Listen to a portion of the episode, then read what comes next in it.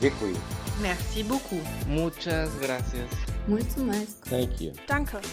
Der Podcast über das Danke sagen von der Evangelischen Kirchengemeinde Lippstadt. Heute mit Mirja Friedrich.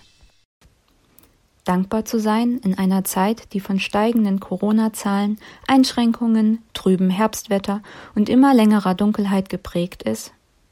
Das ist gar nicht so leicht. Da kann einem schnell mal eine aufkommende Mutlosigkeit und miese Laune den Tag verderben.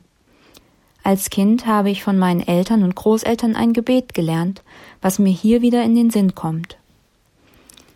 Wie fröhlich bin ich aufgewacht, wie hab ich geschlafen, so sanft die Nacht.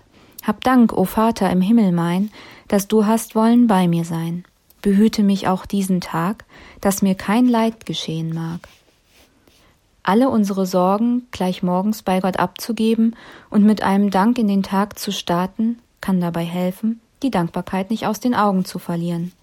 Danke Gott, dass ich alle Sorgen bei dir ablegen darf, weil du für mich sorgst. im Podcast hörten Sie heute Mirja Friedrich